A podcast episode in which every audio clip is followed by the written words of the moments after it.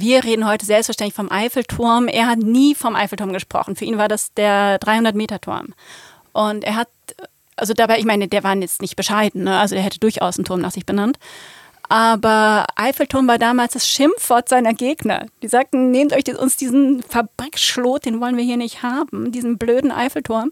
Das hässliche und Ding, oder was? Das hässliche, den Fabrikschlot. Ich fand wirklich, Fabrikschlot ist ein wunderbares Wort dafür, weil es eben darum ging, so diesen Werkstoff, dieses Eisen, dieses Industriemetall, ähm, das wollten diese ganzen klassischen Künstler nicht haben. Die wollten was aus Marmor, die wollten was aus Stein, die wollten was... Ja, was halt so war wie früher.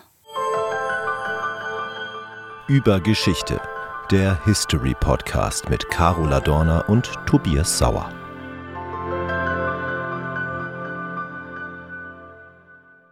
Herzlich willkommen zur fünfzehnten Folge von Über Geschichte. Ich bin Tobias Sauer und mit mir im Studio wie immer meine Kollegin und Frankreich-Expertin Madame Carola Dorner. Hallo Carola. Wie schön. Hallo Tobias.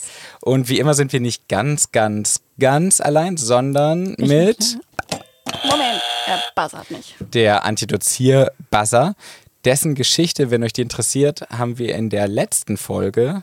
Episode, Episode vierzehn, äh, ein bisschen erzählt.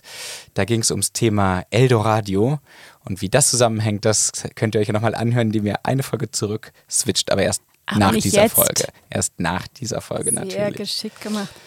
Carola, du bist ja unsere Frankreich-Expertin, habe ich gerade schon gesagt, ähm, denn wir haben schon ein paar Mal über Frankreich gesprochen und unter anderem Stimmt.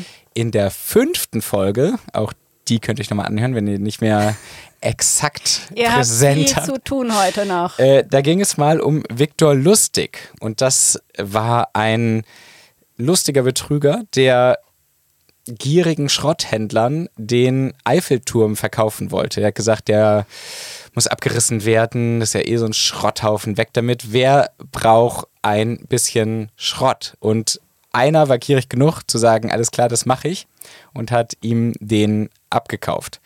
Heute geht es auch wieder ein bisschen um den Eiffelturm, aber um einen anderen Aspekt, Carola. Nämlich geht es um den Erbauer. Kannst du ganz kurz sagen, wer das war? Wir kennen ihn ja eigentlich. Ich sage ganz kurz, wer das war. Wobei ich auch nochmal äh, bei der Gelegenheit sagen wollte, die Geschichte von Viktor Lustig ist wirklich lustig, dem Hochstapler. Äh, als er den Eiffelturm verkaufen wollte, geschnitten oder am Stück. Aber heute kommen wir auf äh, Gustave Eiffel, den Erbauer des Eiffelturms. Und äh, ich erzähle ganz kurz, wer das war. Ähm, wir haben... Dezember zwanzig dreiundzwanzig, neunzehnhundertdreiundzwanzig ist er gestorben. Ich habe also eine Geschichte gemacht zum hundertsten Todestag. Ähm, Gustave Eiffel ist sehr, sehr alt geworden, einundneunzig. Jeder, der rechnen kann, kann das jetzt nochmal nachrechnen. Und ähm, er hat tatsächlich auf fünf Kontinenten über fünfhundert Dinge gebaut. Das aller, allermeiste davon waren Brücken. Das ist ein ganz großer Brückenbauer. Ähm, wir befinden uns in Frankreich so im, in der ganz großen Industrialisierungsphase, also jemand, der mit Eisen umgehen konnte. Also die Welt wurde kleiner, es wurde wahnsinnig viel in die Eisenbahn gesteckt, ähm, Schienen durchzogen das Land und man brauchte, also man kam trotzdem immer wieder in diese Hindernisse, das waren Schluchten, Berge, Gebirge und man brauchte Brücken, man brauchte massenhaft Brücken und Gustave Eiffel war der Mann, der wahnsinnig gut damit umgehen konnte mit Eisen und äh, der diese Brücken gebaut hat. Und einmal hat er eine Brücke gebaut, die reicht in den Himmel. Und das ist der Eiffelturm. Das ist das, woran wir uns erinnern. Hat, trägt ja auch seinen Namen, zumindest in der allgemeinen Bezeichnung, der Tour Eiffel. Mhm. Ähm, ja, genau. Also perfekt, damit beschäftigen wir uns heute. Aber bevor wir uns mit dem Bauwerk beschäftigen, würde ich einerseits ähm, mit Eiffel anfangen, aber ganz am Anfang heute überraschenderweise mit einer Rubrik, nämlich die Überraschung des Monats. Ich habe nämlich deinen wunderbaren Text gelesen, mhm. den ich wirklich total schön geschrieben finde und darin Danke. reiht sich eine Anekdote an die nächste mhm. und ich würde deswegen dich gleich am Anfang einmal fragen, unter diesen tausend Anekdoten, die Gustave Eiffel in seinem Leben so aneinandergereiht hat, welche ist deine Lieblingsanekdote? Wow. Also erstens finde ich, als äh, ist für mich jetzt die Überraschung des Monats, dass wir heute mit der Überraschung des Monats reingehen. Das ist aber auch mal schön. Ähm, meine Lieblingsanekdote ähm, Ach, ich finde einfach, ähm, Überraschung, Überraschung. Einmal, dass er, der hat dreißig Jahre lang gebaut, dann hat er aufgehört zu bauen. Und weil, ähm, ja, er auch ein bisschen geknickt war, er wurde auch wegen diesem Turm ständig angegriffen. Wegen dem und, Eiffelturm? Ja, na klar. Ähm, und dann hat er, genau, dann hat er aber, war verstrickt in den Panama-Skandal, das äh, war ein große, ähm, großer Finanzskandal in Frankreich und er sollte da die Schleusen gebaut, also sollte dort die Schleusen bauen. Ähm, er war frustriert, er war genervt, er hat aufgehört zu bauen, hat gesagt, macht euren Scheiß doch alleine. Und dann hat er aber, er hätte sich auch wirklich zurückziehen können. Und dann hat er aber noch dreißig Jahre lang Wissenschaft gemacht. Dann hat er angefangen mit Meteorologie, dann hat er da oben eine Funkstation eingerichtet, dann hat er angefangen, der hat einen Windkanal gebaut, hat mit Aerodynamik gearbeitet und wahnsinnig viel gemacht, was für die Luftfahrt damals auch wahnsinnig wichtig war.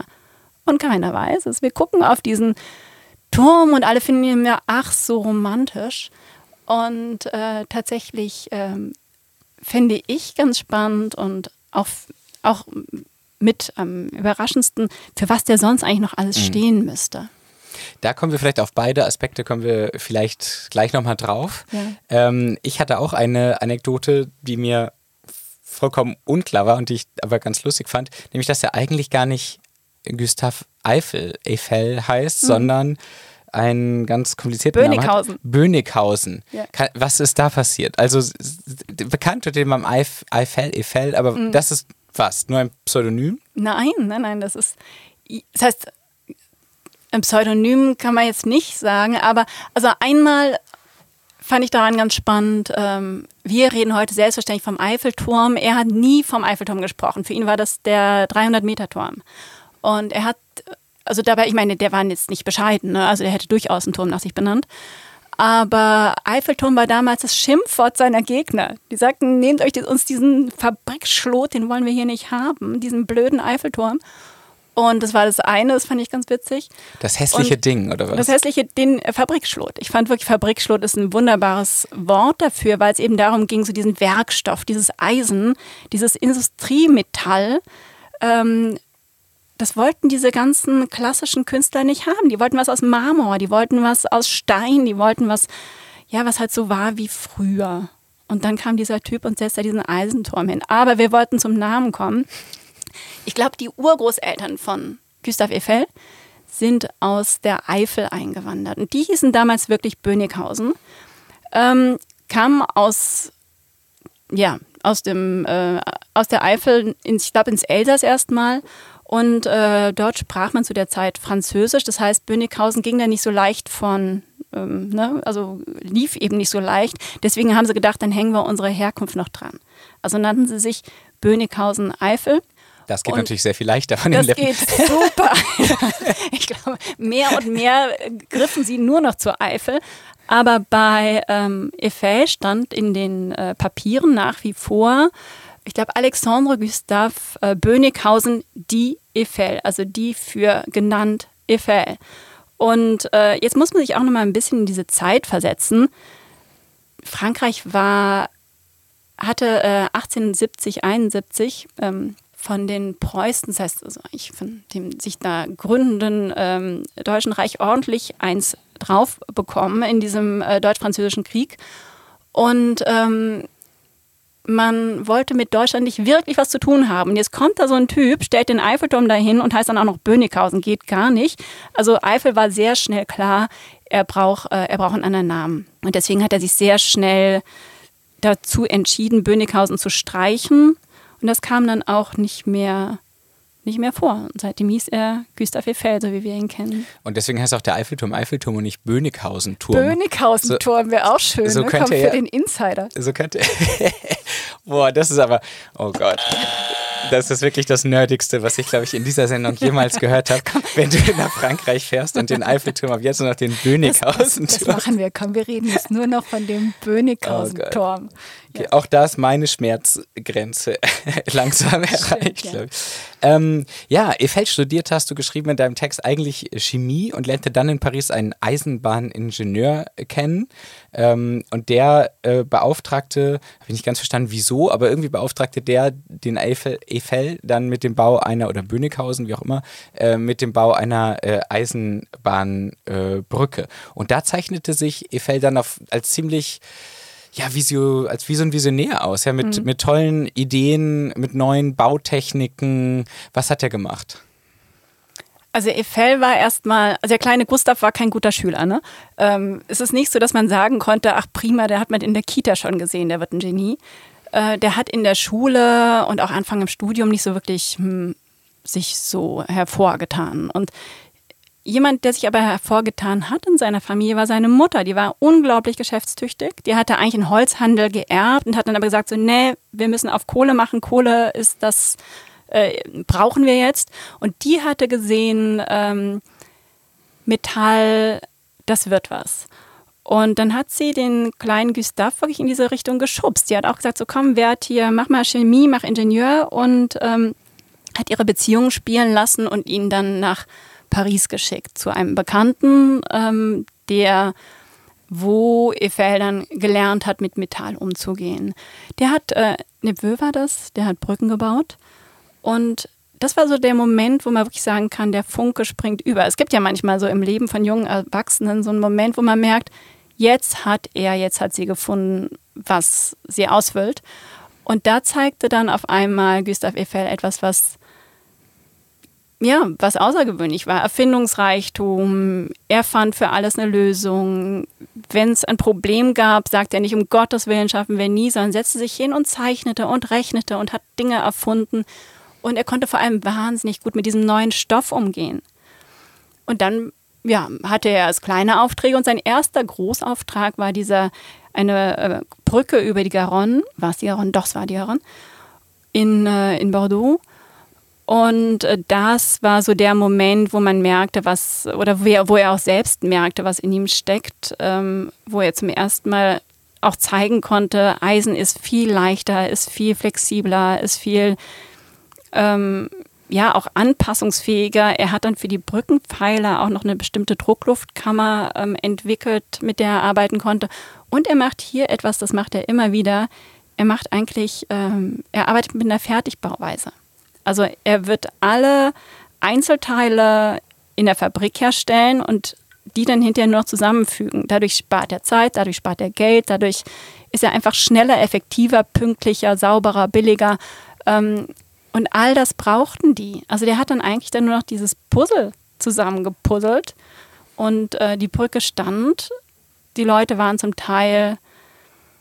ja, sagten also, ja, moderner Scheiß. Ne? Und zum Teil sagten sie, wow, das sieht aus wie Spitze aus Metall. Das ist einfach wahnsinnig modern. Das ist durchbrochen, das ist leicht, das ist leichtfüßig auch. Und ähm, schenken ihm auch enormes Vertrauen. Und ähm, Eiffel hat sich nach diesem Großprojekt selbstständig gemacht. Der war auch sehr kühn, der war sehr mutig. Also der hat Dinge auch in die Hand genommen. Hat sich auch umgeben mit ganz äh, großartigen Leuten, also fand sofort n, ne, einen tollen Partner, mit dem er zusammengearbeitet hat. Und von da an nahm er diese Projekte an, die zu ihm kamen, wenn man nicht mehr weiter wusste. Wenn man wirklich, man stand in dieser verdammten Schlucht oder vor irgendeinem Fluss und wusste nicht, wie kriegen wir jetzt den Zug darüber. Und dann kam er und hat gezeichnet. Du hast an einer Stelle geschrieben, er ist derjenige, den man fragte, wenn es kompliziert wurde. Mhm. Das fand ich, fand ich ganz schön formuliert. Ja, ja, und er traut sich einfach dann auch alles mhm. zu. Du hast auch geschrieben, dass er sich ähm, für die Zeit vielleicht ein bisschen außergewöhnlich auch für seine Arbeiter eingesetzt hat. Was mhm. hat er da gemacht? Ach, er hat, also einmal muss man wissen, Gustave Eiffel kam ja nicht aus... Der kam nicht aus dem Adel, der kam nicht aus dem Bürgertum, der kam aus einer Arbeiterschicht auch. Und äh, der hat sich hochgearbeitet. Also seine Mutter hatte sich auch schon hochgearbeitet, aber das ist ein Macher. Das ist jemand, der auch äh, zeigen möchte, ähm, dass er mit gutem Recht Zugang zu den Palästen hat, also zu den Bürgerlichen, zu den Adeligen. Und ähm, also jemand, der sehr, sehr demokratisch gedacht hat. Und es gibt eine Anekdote, ähm, die wurde auch mehrfach erzählt. Ähm, bei seinem ersten großen Brückenprojekt stürzt ein Arbeiter in, in den Fluss. Der Fluss ist sehr groß, sehr reißend, schlammig, wahnsinnig gefährlich. Der Arbeiter kann nicht schwimmen, er kann aber schwimmen. Er springt hinterher und rettet den. Und das ist so eine Situation, wo man sieht, äh, so eine Journalisten sagen dazu immer wahnsinnig gerne Show, don't tell. Also da muss man gar nicht mehr sagen, der ist mutig, sondern das ist einmal einer, der macht einfach, der denkt nicht lang, sondern rettet diesen Arbeiter.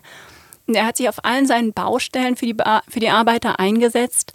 Er hat, ähm, hatte sehr, sehr große ja, Sicherheitsvorkehrungen und auf seinen Baustellen ist tatsächlich niemand verunglückt. Das war wahnsinnig un, ja, das war wahnsinnig ungewöhnlich. Also bei diesem ganzen Eiffelturm, wenn man sich das mal anschaut, da ist keiner verunglückt. Mhm. Der hat auf der, also als die Arbeiter irgendwann meckerten und Gefahrenzulage brauch, äh, wollten, da sagte er auch, Leute, es ist total wurscht, ob ihr aus zehn Meter oder aus zweihundert Meter äh, runterstürzt, aber wir werden dafür sorgen, dass ihr nicht runterstürzt. Und äh, dann hat er ihnen auch auf der ersten Etage eine, eine Kantine eingerichtet, auf, diesem ersten, auf dieser ersten Ebene, ähm, damit die nicht immer rauf und runter klettern mussten und dabei nicht so viel Zeit verloren und dabei eben auch diese gefährliche Kletterei nicht machen mussten. Also es war schon, der hatte die Arbeiter sehr im Blick und das, was er machen wollte, also dieses, er hat Bahnhöfe gebaut, er hat äh, diese ne, Eisenbahnbrücken gebaut, äh, Postämter, Kirchen und so weiter, es sollten Gebäude für alle sein, mhm. genau wie hinterher der Turm. Genau, du hast ja vorhin auch schon gesagt, er hatte Aufträge aus aller Welt bekommen, ähm, unter anderem hat er in Äh, Saigon die, die Poststation äh, gebaut, in mhm. Porto, glaube ich, diese große Brücke, die ja. da quer über die Sch- äh, Schlucht führt. Äh, Ponte Maria Pia heißt die. Ja. Ähm, ich habe aber auch gelesen, und das war mir ganz unklar in deinem Text, dass er auch an der Freiheitsstatue beteiligt war. Ja, das ist auch toll, ne? Das war, also genau. habe ich noch nie, ja. ist mir das über den Weg gelaufen. Ja. Wie kam es denn dazu? Ähm... Die Freiheitsstatue ist eigentlich ein Entwurf oder ist eigentlich ein Werk von Bartholdy, einem Kollegen. Und ähm, der war aber mehr so für das, für das Design und für die, äh, für die Platten ähm, zuständig. Und er brauchte aber jemanden, der ihm ein stabiles Innenleben da reinbaute. Zusammenarbeiten wollte er eigentlich mit äh, Viollet-le-Duc. Das ist der, der... Ähm, Der hat vor allem also Mittelalter, ähm, Mittelalter-Restaurierungen gemacht. Der hat auf Notre Dame zum Beispiel diesen Flash gesetzt, diesen spitzen Turm, der bei dem Brand eingestürzt ist. Und Viollet-le-Duc ist aber gestorben und dann wurde Eiffel geholt. Und Eiffel äh, wischte die Pläne von Viollet-le-Duc zur Seite und ähm, gab der Freiheitsstatue ja einen Brückenpfeiler. Eigentlich als, äh, als Gerüst. Also er baute in sie rein, also, seine, also das, was er so vom Brückenbauen kannte und ähm, schaffte es so, ja, sieht zwar keiner, aber man kann, obwohl man kann ja in diese Freiheitsstatue auch rein mhm. und dann sieht man auch, das sieht gar nicht so viel anders aus als der Eiffelturm. Naja, und das war ein wahnsinnig wichtiger Auftrag. Ähm, er bekam natürlich wieder ganz viele Orden angeheftet und war noch berühmter mhm. und war noch, ähm, noch wichtiger, auch wenn das heute ähm, eigentlich keiner weiß. Das heißt, wir sehen jetzt hier so einen mega erfolgreichen Ingenieur, baut überall auf der Welt, ähm, war an der Freiheitsstatue beteiligt, ähm, also so richtig so eine, so eine Figur, die man äh, kannte. Und jetzt steht in Paris die Weltausstellung achtzehnhundertneunundachtzig vor der Tür. Mhm. Und dann fragt man ihn direkt oder wie, wie kam es dazu, dass er den, äh, wie heißt er nochmal? Äh, wie heißt sein Name? Welcher Name? Sein Name, Bönickhausen. Ach, der Herr wie, wie kam es dazu, ja. dass er den Bönickhausen-Turm genau. bauen durfte? Ach, der schöne Bönickhausen-Turm. Ähm, zur Weltausstellung äh, achtzehnhundertneunundachtzig muss man wissen, es war, also es gab diese Weltausstellungen ja recht oft, aber das war die größte, tollste, wichtigste, weil Frankreich zum hundertsten Jahrestag der Revolution nochmal richtig zeigen musste, wie groß es ist. Und ähm, gut, es kamen natürlich so ein paar äh, Leute in, ähm, in Frage. Es, er war ja auch nicht der Einzige, der eingereicht hat, aber äh, dass er mit eingereicht hat, war jetzt auch keine mega Überraschung. Also es gab so eine Ausschreibung. Es gab eine Ausschreibung, ähm, aber ja, Also Eiffel hatte eigentlich die Idee, ähm, er gibt der Stadt die Metro. Also eine U-Bahn. Er, er wollte die U-Bahn bauen, genau. Dachte man damals aber auch, naja, ehrlich gesagt, wir brauchen sowas. Also A, wir brauchen sowas, hat sie, also okay, ja. Das hat sie ja wohl überholt. Ja. Aber B, das ist ja gerade das Gegenteil von so einem Turm. Ja, natürlich, genau. Er wollte was Nützliches machen und er wollte ähm, etwas machen, was jeder benutzen konnte. Um, also dieses ganze Thema, äh, Menschen können sich schneller fortbewegen in der Stadt, das war für ihn einfach auch so ein, ja, so, so ein Menschheitsthema. Und äh, dann sagte man aber auch so, nee, ernsthaft, wir brauchen was Großes. Kein Mensch sieht eine U-Bahn, die ist ja unterirdisch. Und ähm, naja, und dann hat er sich auch nochmal überlegt, okay, was Großes, Repräsentatives, um zu zeigen, Frankreich ist die Grande Nation und Frankreich ist das Land, was mit Metall und dem, das ist der Stoff der Zeit, am besten umgehen kann. Und das ist einfach auch so dieses, die Frage, Menschen können Metall formen. Menschen können Stein viel besser, viel schlechter formen als Metall. Und dem Metall können sie wirklich ihren Willen aufzwingen. Mhm. Das ging einfach auch so um dieses, ich zeige, dass ich, der Franzose, ne, das kann. Und ähm, naja, so kam es zu dieser Ausschreibung, wobei man ehrlich auch sagen muss, äh, Eiffel hatte da im Vorfeld auch, es war auch ein guter Netzwerker, ne? Der wusste schon sehr genau, mit wem man sich vorher mal treffen muss zum Trinken, äh, damit er eine bestimmte Presse bekommt. Er war so ein bisschen am Rumgucken, zwei seiner Mitarbeiter, also er hat inzwischen ein großes Büro betrieben, zwei seiner Mitarbeiter hatten so eine Idee, so ein Pylon aus Eisen, ähm, starksich sah das aus, irgendwie vier Beine, also er hat davon gar nichts gehalten und außerdem war es einfach nur so ein Ding, was man hinstellen konnte und es sollte zweihundert Meter hoch sein, also sehr, sehr hoch damals. Und ähm, naja, und dann hat er aber sich diese Idee nochmal genommen, hat noch einen Kollegen hinzugenommen und dann wurde daran weitergezeichnet. Und dann hat er so diese Ideen und man macht das Ding halt, das ist nicht nur ein Turm, das wird eine Art Begegnungsstätte, das ist mit Restaurant, mit Kino, mit Theater, mit Wetterstation, mit allem Pipapo eine Begegnungsstätte für alle. Und dann ging er damit in den Wettbewerb. Inzwischen waren die äh, Regeln etwas geändert worden. Man sagte nicht mehr, man braucht was Großes, sondern man sagte, was Großes aus Metall. Wie praktisch. Äh, und wer sollte das wohl machen? Also, dass er das gewonnen hat, äh, war keine große Überraschung. Und so konnte er anfangen. Dann wurde das Ding ja offenkundig gebaut, denn wir sehen ihn ja noch heute in Paris. Ähm, Ich habe in deinem Text gelesen, er war von Anfang an auch ein Touristenmagnet. Also die Leute sind dahin geströmt, um ähm, hochzufahren, sich die, die, den Ausblick zu genießen über Paris äh, von dort oben. Und trotzdem gab es auch ähm, immer wieder Widerstände. Du hast gesagt, aus Marmor hätte man das Ding vielleicht, also das ist ja kaum möglich, zweihundert, dreihundert Meter hoch mhm. aus Marmor zu bauen. Aber also der, die Kritik war, der Werkstoff passt uns nicht oder was. Und Und diese ja. Kritik hörte dann auch nicht auf. Die, die ging dann auch, auch als das Ding gebaut wurde, dann beruhigte es sich ja manchmal, aber da mhm. ging es dann mit dieser Kritik weiter oder ging es dann schon direkt in das, was bei Viktor Lustig dann das Thema war, äh, boah, das Ding immer anstreichen zu müssen, damit es nicht rostet. Ja. Das hat ja auch einen Nachteil, Metall, äh, dass es nicht rostet, das ist uns jetzt zu teuer. War das dann direkt die nächste Kritik mhm. oder? Weil Ach, du vorhin meintest, er wurde so, war auch verbittert durch die Kritik einerseits. Mhm. Es kam einiges zusammen. Einmal ähm, der Aufruf der Künstler, mhm. der äh, ist wirklich sehr nett, den kann man sich mal anschauen. Also er ist wahnsinnig spießig und engstirnig und die sagen halt auch so, hier der, der Geschmack von Paris wird mit Füßen getreten und der Herr ähm, Eiffel, irgendwie jetzt lassen wir schon Ingenieure hier unsere Bauwerke bauen und äh, es war einfach auch so dieser Moment, man wehrte sich so gegen dieses Industrie- diesen Industriegedanken. Und das waren zum Teil sehr unbekannte Künstler, es waren zum Teil aber auch wirklich große Architekten, also Garnier war dabei, der ähm, Bauer der Oper.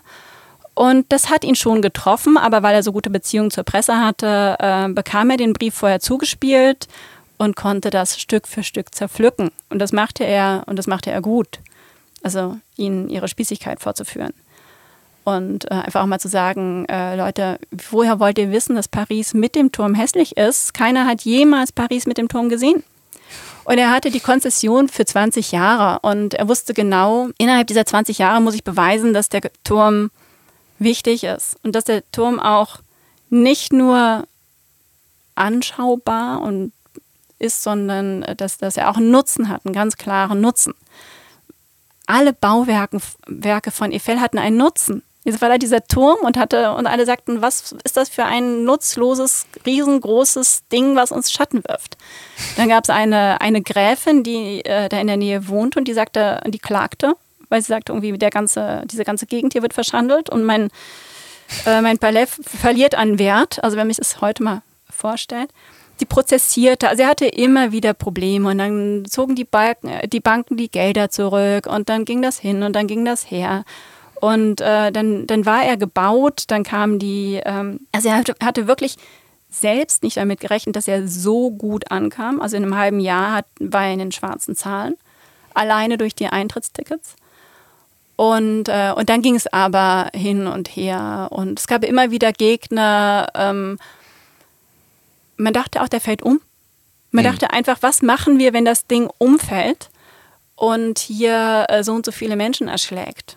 Also da gab es ganz viele unterschiedliche Argumente ähm, und ja, und er saß dann so auf seinem Turm und überlegte, was kann ich noch machen. Er wusste, ich habe etwa zwanzig Jahre, um mir zu überlegen, ähm, wozu ist der Turm noch gut. Und diese Wetterstationen, die waren nicht unwichtig. Und äh, dass das Militär dann das, äh, den Turm als Funkstation nutzte, war auch nicht unwichtig. Also dort oben wurde zum Beispiel der Funkspruch abgefangen, äh, mit dem äh, Matahari hinterher entlarvt wurde. Also eine Spionin. Eine Spionin, genau, haben wir gar nicht gebuzzert. Ne? Und ähm, naja, und so versuchte er mehr und mehr den Nutzen des Turms zu betonen, wobei man auch schon immer sagen musste, naja, zum Teil war das auch so ein bisschen nebensächlich. Er wollte einfach an seinem Turm festhalten und er hat es geschafft. Und als er starb, war es noch immer das höchste, Tor, das höchste Gebäude der Welt. Den, aus Zeitgründen lassen wir den Panama-Skandal jetzt weg und kümmern uns dann ein anderes Mal drum. Dann können wir wieder schön Gerne. quer verweisen. Mhm. Sagen, ja, da haben wir schon bei der Eiffelturm-Folge drüber gesprochen. Ähm, ich würde noch ganz kurz, da reden wir auch mal drüber, über das äh, Vorgehen sprechen. Du warst ja schon sehr oft in Paris. Ähm, wir haben auch hier in, im Podcast eben schon über Paris gesprochen und du hast mir sogar schon privat Fotos aus Paris geschickt. Von daher weiß ich, dass du schon oft dort warst. Hast du dabei auch den Eiffelturm mal besucht? Ich frage das deshalb, weil du das so detailliert beschreibst und häufig ist es ja, finde ich, so, dass wenn man, ja, wenn man nicht vor Ort war, dann, dann fehlt halt diese, fehlen diese Details mhm. irgendwie. Also war das so und hat das geholfen? War ich überhaupt nicht geladen, die Frage. Ich äh, bin tatsächlich sehr, sehr spät auf den Eiffelturm äh, geklettert, äh, weil ich, es war nie so meine Ecke und der Eiffelturm war auch tatsächlich nicht das äh, Gebäude, was mich an Paris am meisten interessiert hat. Aber als ich angefangen habe, ich habe ja schon häufiger auch über Eiffel und den, den Eiffelturm gesch- äh, geschrieben, als ich angefangen habe, mich damit mehr zu beschäftigen, da wollte ich unbedingt drauf. Und äh, das habe ich dann auch gemacht und ich bin auch... Und es Echt? ist dreihundert Meter? Nee, kann man nein, bis ganz nein, oben? Nein, nein, nein. Nee, in dem Fall war es auch so, dass ähm, oben war zu. Es war ein bisschen, ähm, ja, es war ein windiger Tag. Oh nein, Moment. Die Panne des Monats. War das die Panne des Monats? War das, die, war das die Panne des Monats? Ich weiß es ehrlich gesagt nicht, weil ich glaube, von dort oben sieht man nicht mehr wirklich viel von Paris. Also ich glaube ehrlich gesagt, dass die erste Etage viel, viel spannender ist als die zweite und die dritte. Aber klar, ich wäre auch hochgegangen. Und ähm, ich bin bis zur zweiten gekommen. Das kann man auf den Treppen sehr, sehr gut schaffen. Also wirklich jeder, der einigermaßen gut zu Fuß ist, kommt auch diesen Turm hoch. Und es ist wahnsinnig spannend, wirklich innen hochzugehen und sich das alles anzuschauen und diese Nieten zu schauen. Es sind zweieinhalb Millionen Nieten sind da vernietet. Wahnsinn. Und dann versteht man auch dieses Brückenthema. Man versteht, dass das eigentlich ein Puzzle aus Brückenteilen ist. Und ähm, dann sieht man den Turm mit völlig anderen Augen. Und schön ist einfach auch zu sehen, es ist ein Turm aus Metall und Luft. Und Luft ist der größere Teil. Das ist ein unglaublich leichtes, luftiges Gebäude. Und man geht da hoch und von jedem, eigentlich von jedem, von jeder Stufe aus kann man auf Paris gucken, weil es eben so luftig ist. Und äh, deswegen unbedingt, jeder, der das jetzt gehört hat, geht bitte in Zukunft zu Fuß da hoch. Ja, ich finde echt, man sollte, also wenn es irgendwie möglich ist, dieses Live vor Ort mal sein, sich sowas angucken. Ich Ich finde, das hilft man total beim Schreiben, als Unbedingt. wenn man nur aus Büchern oder äh, sonst woher. Ähm genau, lieber Auftraggeber, schickt uns ja. öfter, schickt uns häufiger Reisebudget hin. Wir brauchen das Original. Heißt das Zauberwort. Spesen. Spesenkatze. Ja. Fällt mir dabei ein. Ich wäre gern eine Spesenkatze. Ähm, noch ähm, kurz ein anderer Aspekt. Du hast ja ganz am Anfang schon gesagt, hundertster Todestag von Gustave Eiffel. Ähm, bei solchen gerade runden Jahrestagen steigt ja oft, oft das Interesse. Ähm, was hältst du davon? Ich finde es immer ein bisschen, also ich meine, ich nutze es ja selbst. Deswegen ähm, ist es eigentlich ein bisschen doof, das jetzt zu sagen, aber ich finde es so oft etwas weit hergeholt und ich finde ein Thema, was durch sich selbst trägt, und ich finde zum Beispiel, dass die Geschichte von Gustave Eiffel oder auch von dem Eiffelturm sich selbst trägt, ähm, muss auch ohne Jahrestage funktionieren. Jetzt machen wir das hier auch nicht zufällig im Dezember zweitausenddreiundzwanzig, also wir, wir tappen da auch rein. Ähm, ich finde es immer wieder ein Argument für die, für die Akquise, und wünschte mir aber häufiger auch so ein bisschen mehr Freiheit davon. Ich habe es tatsächlich auch schon mal irgendwann gehabt, wo habe ich dann, ich habe ein Thema angeboten, auch über den Pfeilstorch, den wir ja auch schon hatten. Wir sind heute ja. total, ähm, ja, wir beziehen uns immer auf uns selbst.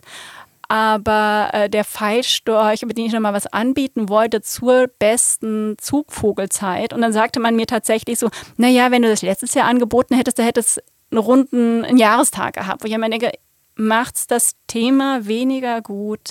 Ich finde nicht. Manchmal gibt es ja so, das geht ja um das Thema ist ja Relevanz eigentlich und ja. manchmal gibt es so bei runden Jahrestagen entsteht so eine Relevanz. Also ja. weiß ich was, ähm, keine Ahnung, hundert Jahre Revolution X Y. Ja. Manchmal reden dann ja, sag ich mal, Politiker oder so halten eine Rede zu dem Thema und mhm. generell mh, wird das dadurch nochmal präsenter. Das kann ich dann irgendwie verstehen, dass man sagt, okay, bei der, aus dem Anlass, dann wird sowieso mehr drüber gesprochen, dann steigen wir auch nochmal ein und geben unseren Senf dazu oder mhm.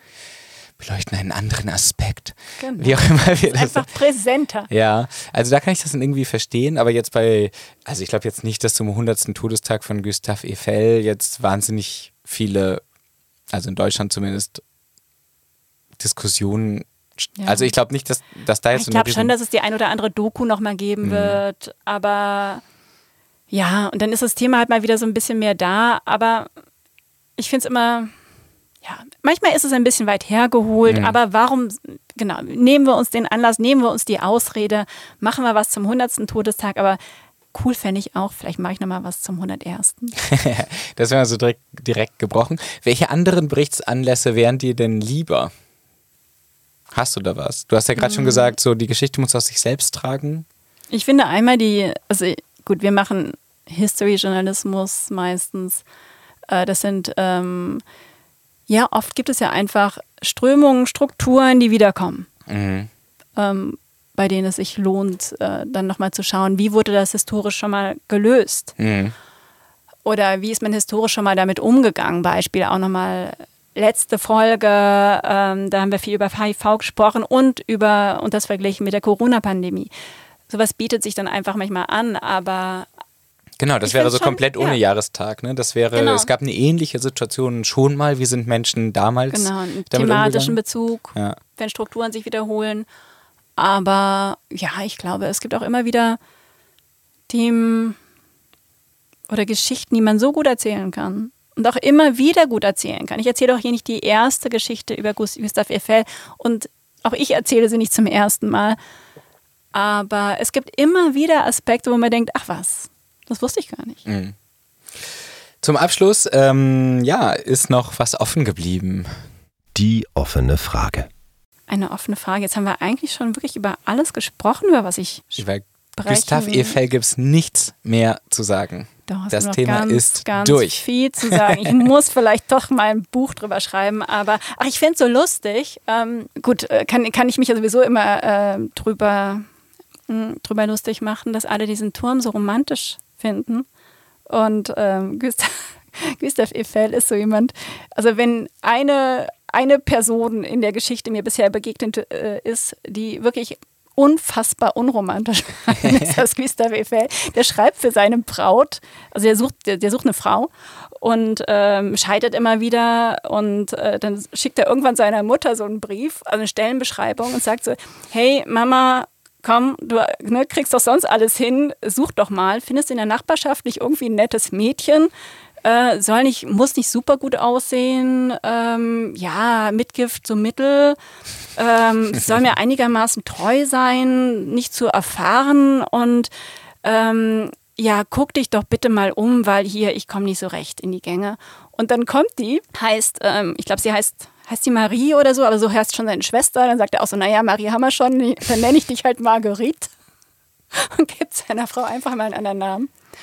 Und ähm, naja, also ich glaube, das ist die unromantischste Liebesgeschichte, die ich jemals gehört habe. Und alle Leute rennen nach Paris, gucken diesen Turm an und sind sofort total butterweich und kriegen so ganz romantische Gefühle, wo ich auch mir denke, Mann, der Mann war Brückenbauer. Brücken sind viel, viel romantischer als dieser Turm. Der Turm ist toll, aber eigentlich sind Brücken doch viel toller. Es sei denn, man macht diese ganzen Schlösser dran, die finde ich dann auch schon wieder doof. Ja, ja, okay, gut, verstehe ich. Ja, ja. Jetzt kriegst, wie, du, schon kann, so, jetzt kriegst du schon so einen glasigen Blick. Wie kann jemand so unromantisches, ein so romantisches Gebäude bauen? Es ist nicht romantisch, es ist ein wunderbarer Turm, aber es ist nicht romantisch. Meine offene Frage wäre immer noch der Panama-Skandal, aber wie gesagt, das machen wir später. Cliffhanger. Cliffhanger, ja, auf ins Nirgendwo, dieser Cliffhanger, wer weiß, wenn wir das mal aufgreifen. Aber ich sage jetzt an dieser Stelle vielen Dank für euer Interesse, liebe Hörerinnen und Hörer, an dieser Episode von Übergeschichte und diesmal zu Carolas Geschichte über Gustave Eiffel, den Erbauer des Eiffelturms. Den kennt jeder, aber Details aus Eiffels Leben, angefangen von seinem Namen, sind eigentlich weitgehend unbekannt. Carola hat schon mehrfach zu diesem Thema geschrieben, dem Eiffelturm, äh, unter anderem in P M History und in Spektrum der Wissenschaft, und Links fügen wir wie immer in den Shownotes an. Ich hoffe, ich hoffe, euch hat die Geschichte hier gefallen. In dem Fall abonniert doch einfach äh, Übergeschichte. Und falls ihr jemanden kennt, der den Eiffelturm wahnsinnig romantisch findet, dann leitet ihm doch diese Folge weiter. Oder eher nicht. Äh, oder ihr. Und wir freuen uns natürlich immer über Feedback, Lob, Kritik und Kommentare. Jetzt machen wir das Ganze noch komplexer. Wir haben ja einerseits von Anfang an schon unseren Twitter-Kanal. Der heißt dann Ubergeschichte, also ohne Ü, sondern mit U. Und haben neuerdings auch eine Website und eine E-Mail-Adresse.